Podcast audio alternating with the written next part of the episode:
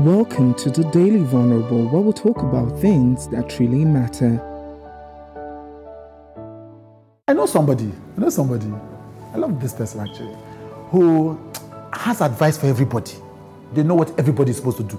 If you ask them for what everybody's fault is, they can tell everybody their fault. Clinically, effectively, they can write a thesis. But their own faults, you will never hear them say, I did this wrong. This was a mistake. I should have done this better. None. And I know a number of people like that. And when you meet people like that, the instinct, because you can see their own weaknesses so clearly, is to be like, this person, is, I, I don't want to hear anything from you. But like I always ask, who suffers? What I do with this person is when I come to you for counsel about my weaknesses, it's not about you, it's about me. It's about I want to get better. I want to be a better human being. I want to do the work. I want to improve. So when you meet people like that, don't let them distract you. You don't have control over them. You only have control over yourself.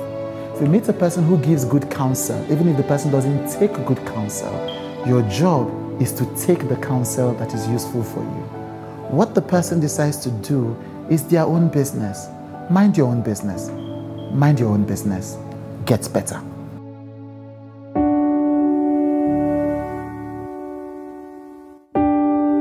Thank you for listening to the Daily Vulnerable with Chude.